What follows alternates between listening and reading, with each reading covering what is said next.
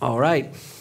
Please turn with me in your Bibles to Exodus chapter 9. We're going to be looking at verses 13 through 17. The title to our message this morning is A God Centered Exodus for a Man Centered World. And as you're turning to Exodus 9, please remember that God's word is a lamp to our feet and a light to our path. Exodus chapter 9, starting in verse 13. Then the Lord said to Moses, Rise up early in the morning and present yourself before Pharaoh and say to him, Thus says the Lord, the God of the Hebrews, Let my people go, that they may serve me. For this time I will send all my plagues on you yourself and on your servants and your people, so that you may know that there is none like me in all the earth.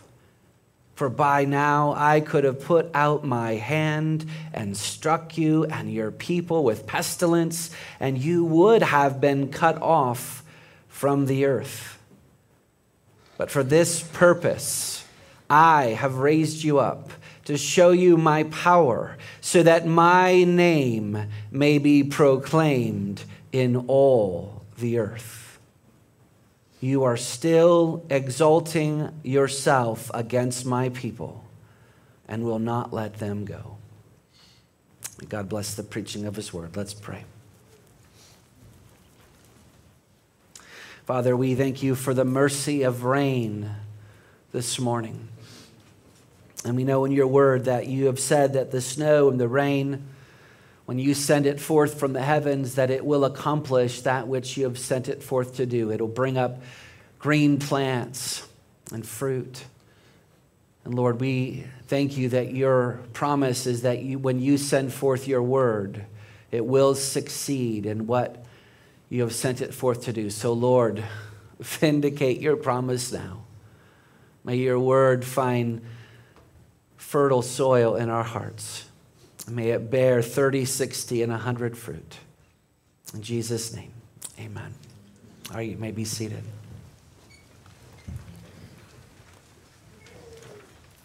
So I failed to mention that if you notice, we're not handling a plague this morning because in this preface to the seventh plague, it has the longest explanation of any of the plagues. And it's the center of the Exodus account.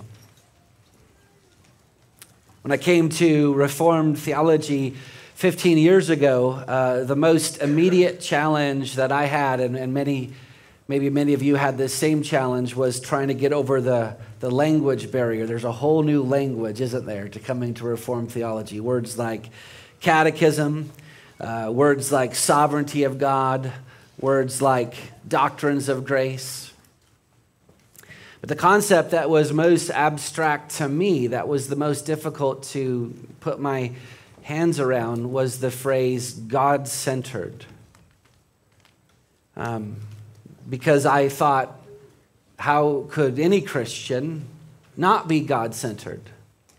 I thought those two things go together hand in glove. But actually, what I've discovered since is that not being God centered is the most natural thing that we sinners do. We live and breathe and move in a man centered world. That's what sin is. Sin is man centeredness. Sin has ruined us for the beauty of God, the presence of God the excellencies of God, the truth of God, the goodness of God. Sin displaces God from the center. And I actually think that for that reason, this passage might be the most important passage in the entire book of Exodus. Because it reveals the reason why God does everything that he does. Why um, did God liberate Israel? What was his main goal in Exodus? What was God's main goal in sending Jesus Christ into the world? What is God's main goal in your life? And that answer is always immutably and invincibly the same. That brings us to our big idea. Everything God does in the cosmos is for the sake of his own name. So let's look first of all at our doctrine. Verses 13 and 14. Then the Lord said to Moses, Rise up early in the morning and present yourself before Pharaoh and say to him, Thus says the Lord, the God of the Hebrews, Let my people go that they may serve me. For this time, you, you can hear the resolve. There's a change, there's a shift, there's this last cycle of plagues that is about to begin. For this time, I will send all my plagues. Last time we saw that, that God officially, judicially hardened Pharaoh's heart. And now he's announcing that the end of the matter is determined. 14 For this time I will send all my plagues on you yourself. On you yourself. The Hebrew here means on your heart. Uh, God's going to target Pharaoh's inner man now. Thus far in the plagues, Pharaoh and the rest of the Egyptians suffered physically, but now he's announcing that Pharaoh's going to also suffer in his heart. He's going to suffer spiritually. And we see this almost immediately after uh, the last plague, after the seventh plague, here in chapter 9, verse 27. Pharaoh says, This time I have sinned. He confesses sin before God. Uh, the Lord is in the right, and I and my people are in the wrong. And he says the same thing after the eighth plague. I have sinned against the Lord your God, therefore forgive my sin. Please, only this once, plead with the Lord your God to remove this death from me. The point is, is that from this point forward, Pharaoh is terrified. Uh, when, when God punishes the wicked, he doesn't just aim at their bodies, but he aims at their conscience, at their heart. Why has God determined these final plagues? Look at the end of verse 14. So that you may know that there is none like me in all the earth. One of the most helpful exercises in biblical interpretation is to ask the question what is not being said here? What is God not saying? Notice he's not saying, I will send all my plagues so that you will finally let my people go. He doesn't say that. In fact, we misunderstand the entire book of Exodus if we don't get this point. God did not send the plagues to secure Israel's freedom. That's not why he sent the plagues. He sent the plagues mainly so that Pharaoh and all of Egypt would know that there was no one like the Lord God in all the earth.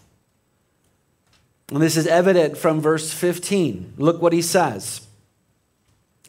For by now I could have put out my hand. In other words, I, the easiest thing would have been to just put out my hand and struck you and your people with pestilence, the same plague that caused the death of the cattle, and you would have been cut off from the earth. God is clarifying all of his actions in this sentence. God didn't need the 10 plagues to free his people. He could have spoken one word, and instantly Israel would have been freed and Egypt destroyed. If God's main goal in the Exodus was to liberate his people, he could have softened Pharaoh's heart to do so. Couldn't have he? He could have converted Pharaoh, he could have converted all of Egypt. Proverbs 21 1 says that the, the heart the king's heart is a stream of water in the hand of the Lord. He turns it wherever he will. But God didn't soften Pharaoh's heart, he hardened it. And here's the rub in doing so, he delayed Israel's suffering. he prolonged their rescue. Why? Well, that brings us to the central verse, I think, in the entire book. God says to Pharaoh in verse 16, But for this purpose I have raised you up. Paul takes this verse, quotes it in Romans 9:16 as a proof of God's predestination of all men. God predestined Pharaoh, meaning that God unchangeably ordained from all eternity everything that happened in Pharaoh's life. That's what verse 16 means when it says, uh, I have raised you up. God, Pharaoh is not the, the product of time and chance. He's not the product of evolution. He's not the product of Egypt's gods. Pharaoh was created by the Lord God, he was predestined by the Lord God, he was sustained by the Lord God throughout his life to fulfill this very role in human history. So, what that means is that Yahweh wrote Pharaoh's story before the foundation of the world. As one author says here, we face again the fact of God's absolute predestination of all things and man's responsibility. Speaking about be- becoming reformed, I think that's one of the most difficult mountains to climb, isn't it? How can God be absolutely sovereign over all things and yet man still be responsible for his sin?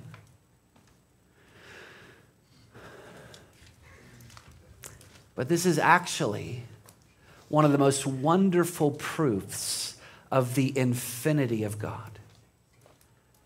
What does the scripture say?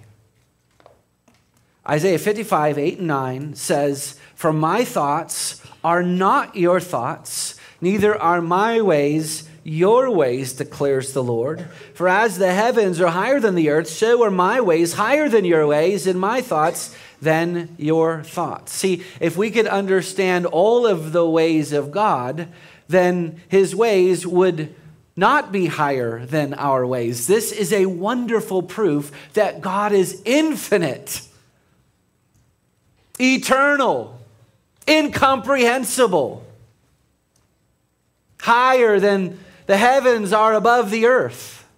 This is not a, a mystery to untangle. We don't have to untangle it. What we need to do is what Psalm 103 says know that the Lord, He is God.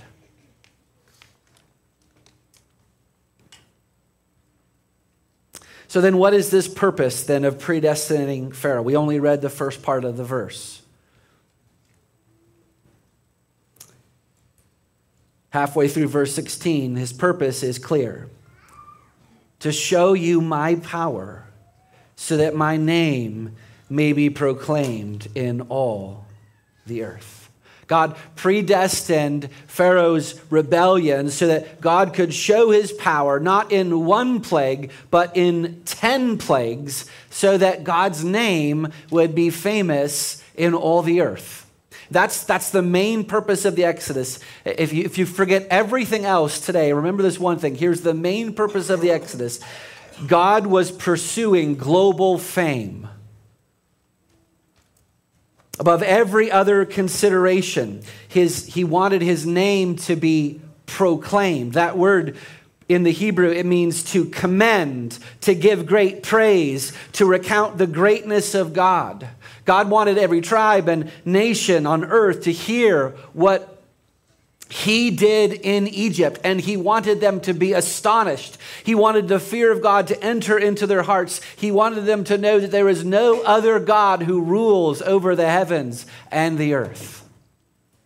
And this is precisely what happened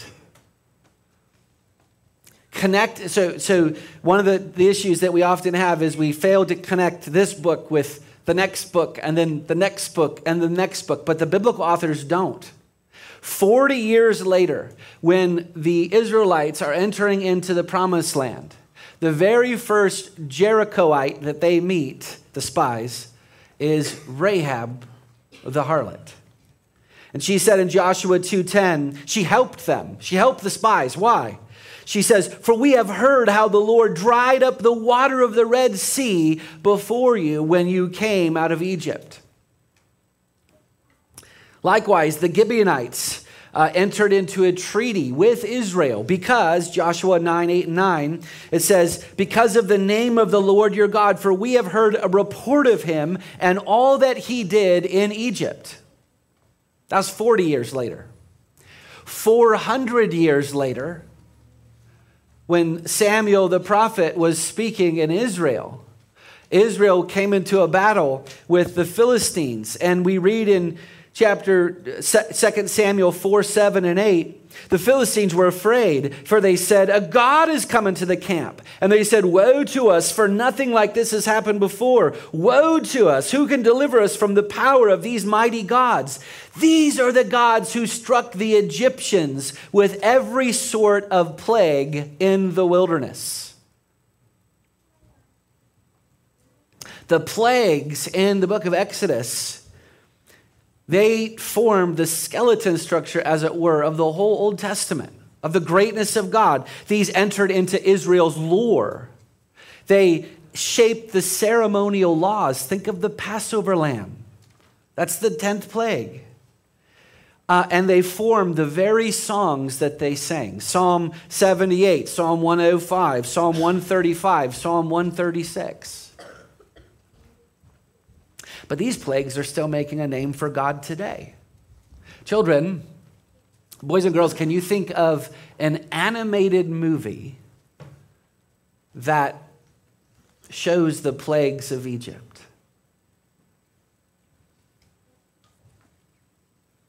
Nobody? Not one? Prince of Egypt. Um, that movie exists because, as one author put it, the plagues made God famous. Just do a Google search. How many books and movies and YouTube videos, even YouTube videos that are trying to unexplain the plagues, have been made concerning the Exodus? That was, that was 3,500 years ago. God's name is still famous because of the plagues. And that brings us to our doctrine this morning that everything that God does in the cosmos is for the sake of his own name, which is the same thing as saying for his praise or for his glory.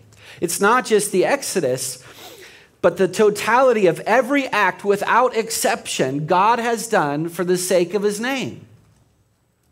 C- consider five proofs. Proof number one God redeemed Judah out of Babylon for the sake of his name. Isaiah 48, 9 and 11. For my name's sake, I defer my anger, meaning I won't destroy you.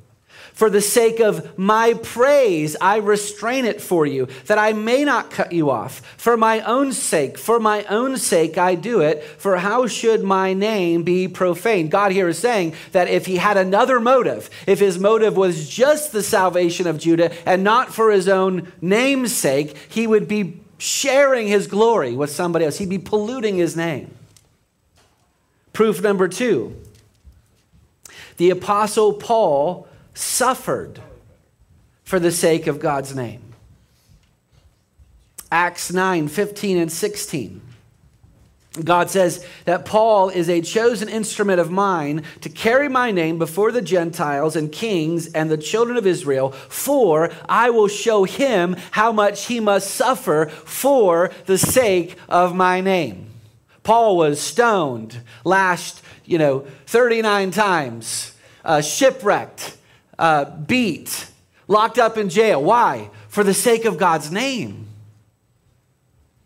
Proof number three God has redeemed us Gentiles for the sake of his name. Acts 15 14, Simon has declared how God at the first visited the Gentiles to take out of them a people for his own name. Proof number four we are directed to pray in all of our prayers for the sake of God's name. Remember, the first petition in the Lord's Prayer in Matthew 6 9 is, Hallowed be your name. And then every other petition after that, your kingdom come, your will be done, daily bread, forgive us of our sins, lead us not into temptation, is all subordinate so that God will get all the glory. Proof number five, and for this one, you have to turn to 1 John 2 12. Proof number five our sins are forgiven for the sake of God's name. When I became Reformed 15 years ago, it was this verse, it was this verse that shook me out of a man centered view. Why did Jesus die? And evangelicals answer to forgive us of our sin. Amen. That's correct. But it's not ultimate. It's correct, but it's not ultimate. 1 John 2 12. I'm writing to you, little children, because your sins are forgiven for his name's sake. God forgives our sins for the same reason that he sent the plagues on Pharaoh, so that his name would be proclaimed on all the earth. Countless other biblical examples could be given. This is what it means to be God centered. To see that God predestines and works all events, He accomplishes all events for one end, for one end, to bring glory to Himself. So that's our doctrine. That everything that God does in the cosmos is for the sake of his own name.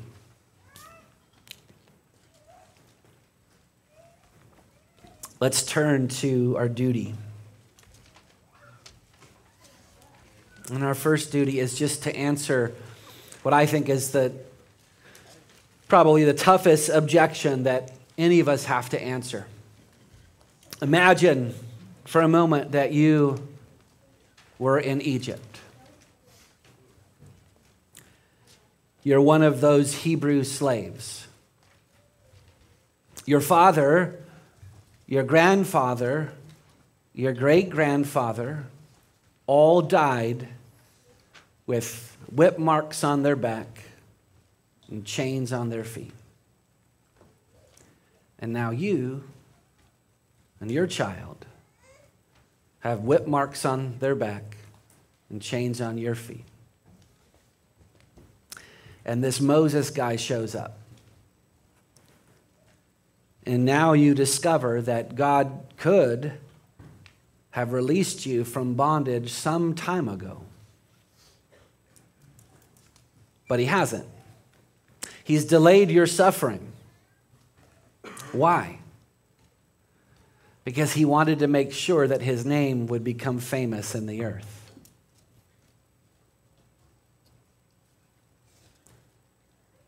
Or picture Wang Yi, the Chinese pastor who was arrested in 2018. He has several ter- years left on his term. His wife and his children have suffered. He has suffered. God could have arranged him for to spend no time in prison at all. But God wanted his name to be made famous through his prison sentence. Or you have cancer, or your spouse has left you, or your child dies, or any spirit crushing scenario. And God delays, and God allows you to suffer. Why? Because he wants to make his name famous? What kind of a God does that? How are those the actions of a loving God? You see, in our man centered world, ruined by sin, we have been poisoned into thinking that God is only loving towards us if he makes much of us. That's the poison.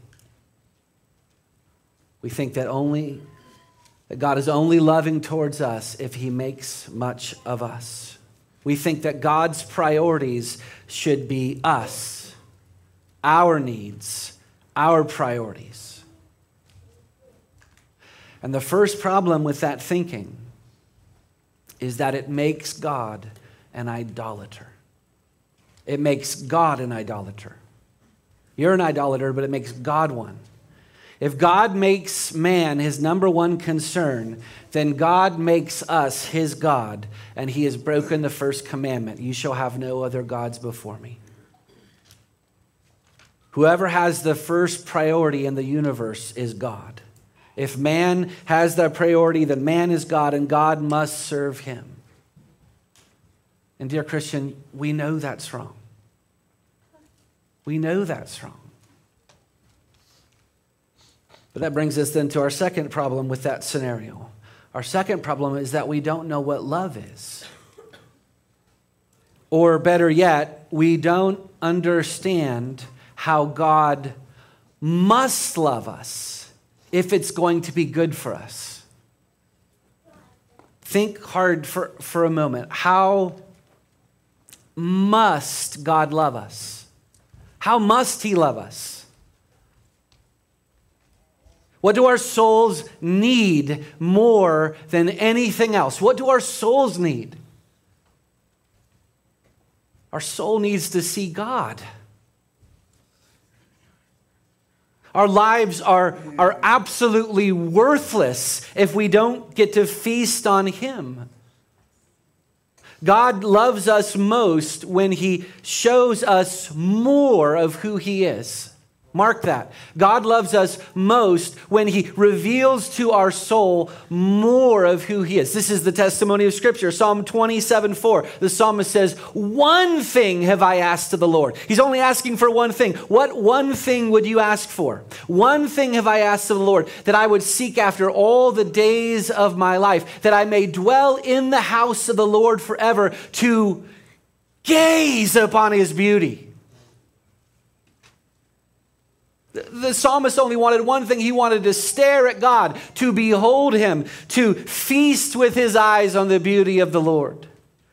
To see God was the psalmist's life. It was his diadem. It was his wealth, his food, his everlasting treasure. He didn't want anything else. Or think of Job. The whole book of Job is this picture of this spirit crushing anguish. And at the end of the book, he is cured instantly. Not because God restored all of his wealth and his children and he made Job the center of his affections, but because for four chapters, God unpacked his wisdom, his beauty, his providence, his power, his redemption. At the end of those four chapters, Job said, I have heard of you with the hearing of the ear, but now my eyes see you. And I repent in dust and ashes. What did Jesus pray for us when he went to the cross? What, was, what, what did he want the Father to give us? because he prayed for us. What did he want the Father to give us more than anything else? Did he pray that we would have an easy life? Did he pray that we would have a life without suffering? No, he, he prayed above all other things that we would see his glory. John 17, 24, Father, I desire that they also, whom you have given me, may be with me where I am to see my glory. And Jesus died so that that prayer would be answered. He suffered under the wrath of God for man's sins. He was nailed to a tree. He was tormented by Satan. He was hated by men. He became a curse, all for this one end that we might see him and behold him. That was all that mattered.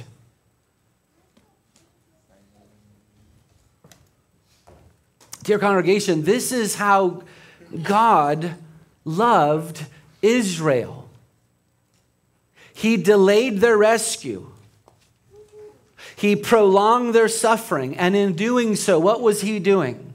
In plague after plague, he was revealing his omnipotence, his wisdom, his justice, his faithfulness, his mercy, his steadfast love. These, these plagues, as it were, became the food, the nourishment of Israel for all redemptive history.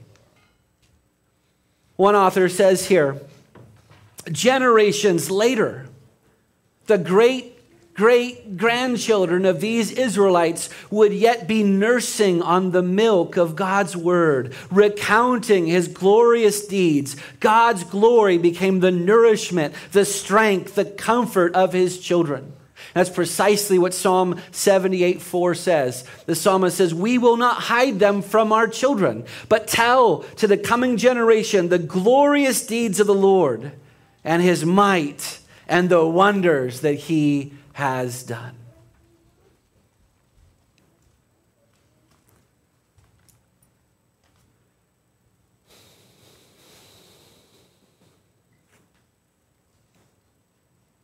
So we need to know that the way God loves us is by showing us more of himself. That is love. Our second duty is to comfort ourselves. I didn't even touch yet on all those other things persecution, cancer, death. What do we do when God delays and it leads to more suffering? Well, dear congregation, that delay may certainly include more suffering, but it will produce in you a greater vision of God, of His name, of His kingdom, of His purposes.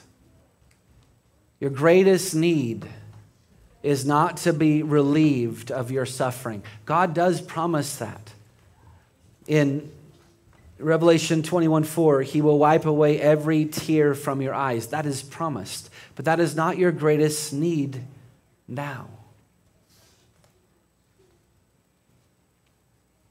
Young adults, I especially want to help you see this. And you young adults are in a, a weird time bubble. You're no longer children, but you're in that in between stage. You don't have a family. You're, you're, you feel stuck, perhaps. Perhaps you want to be married. You don't know what career you should pursue. You, you feel lost. You feel lonely, like you're wandering on a ship lost at sea and you're, you're asking God, God, what are you doing in my life? Young adults, how can you find comfort in this passage? Well, just like Israel, you are a slave. Israel were slaves of Egypt. But your slavery is so much more delightful. You're a slave of Jesus Christ. This is one of the major identifications in the New Testament of a Christian that he is a slave. 1 Corinthians 7:22 For he who was called in the Lord while a slave is the Lord's free man. Likewise, he who was called while free is Christ's slave or Romans 6:22. But now that you have been set free from sin, you have become slaves to God. So what does that mean to be a slave to God? First, it means that you do not own yourself.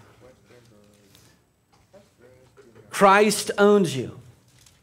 And he bought you with the highest price possible, namely his own blood. No slave has ever been bought at a higher price than the blood of Christ. Second, it means this, young person, that God is not going to waste your life. By the way, that applies to old people as well.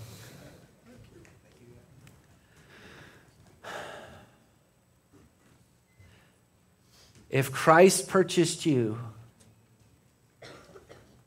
with the cost of his own life, do you think he's going to be careless with your slavery? Look to Israel. What did God accomplish through them? He put, this in, he put them in this incredibly painful circumstance, and then he delayed, and then he delayed, and then he delayed, and then he delayed. But what was the end of the matter? His name was proclaimed in all the earth. Take courage. Take courage. God's name will be made great in your life. It has to be. It is invincibly the case. God has never failed in one of his directives. He will be made famous in your life. And you will discover that that is the thing that your heart longs for most.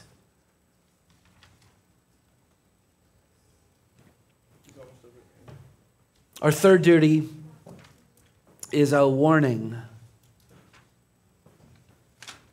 God tells Pharaoh in verse 17 in our passage, You, to Pharaoh, you are still exalting yourself. Pharaoh is the typical unconverted man. He exalts himself. He is man centered. He's focused only on himself, his concerns, his desires. He's a narcissist. To be converted to Christ means that you will want God's name proclaimed, exalted, loved, adored. But to remain unconverted means that you're still exalting yourself like Pharaoh. So, dear friend, if that's you, if you're still exalting yourself, if you're still unconverted, then we don't have to guess what your end will be. Pharaoh was swallowed up in the Red Sea. Likewise, those who refuse to come to Jesus Christ, the one Savior of the world, will be swallowed up on the last day. Dear unconverted friend, is that what you want your life to be? Is that how you want your life to end?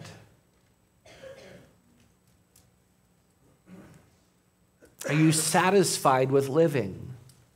A man centered life. I know you're not. That's the most miserable type of life. Your heart was made for the exaltation of God. Our hearts are restless until they find our rest in Him.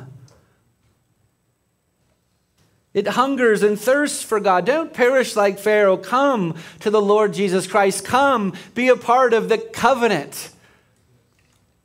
The promise for you is that everyone who calls on the name of the Lord will be saved. That's the promise. Embrace the promise this morning.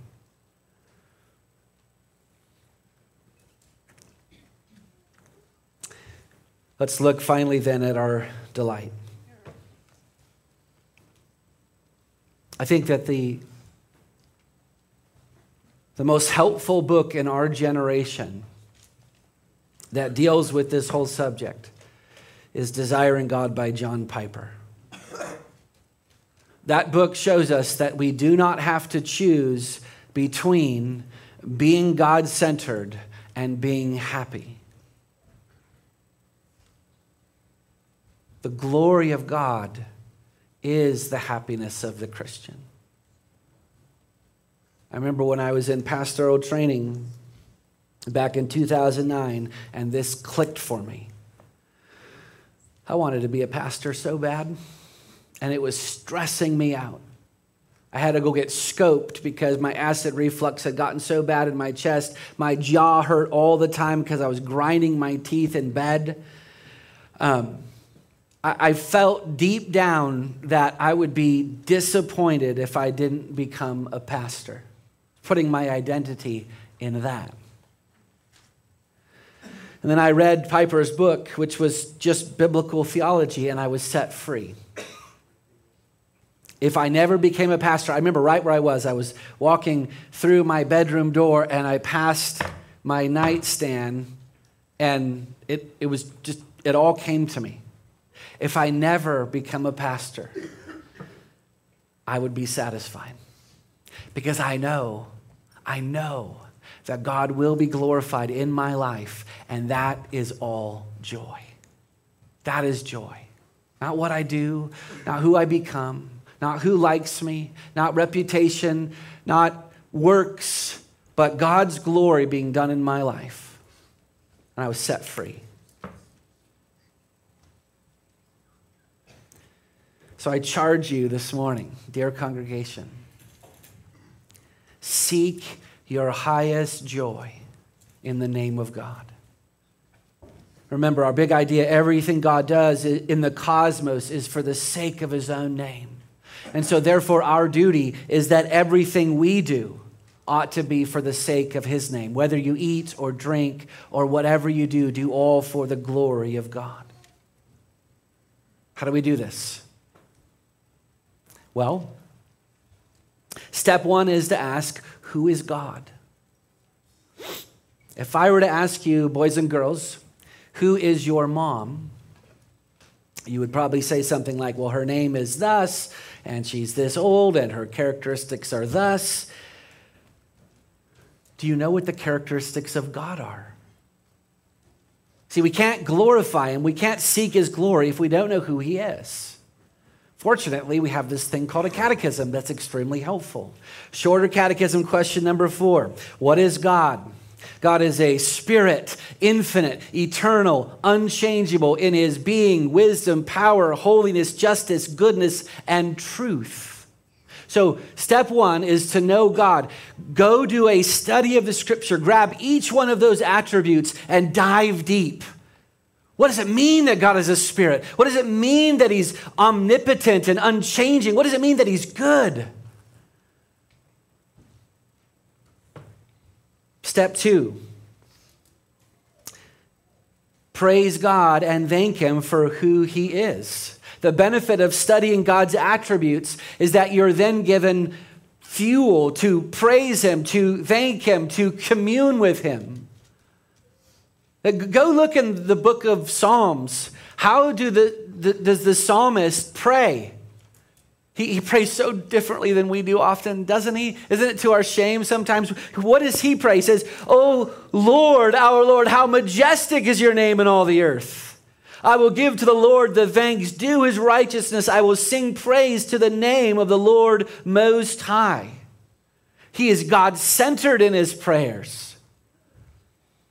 Step three make God the center of everything in your life, of your relationships, of your work, of your family life, of your politics, of your economics, of your education, of your entertainment. I remember when I was learning this uh, 12 years ago, and I was asked, or I was told, hey, you need to, you need to preach the gospel. You need to share the glory of God with your kids when you're spanking them.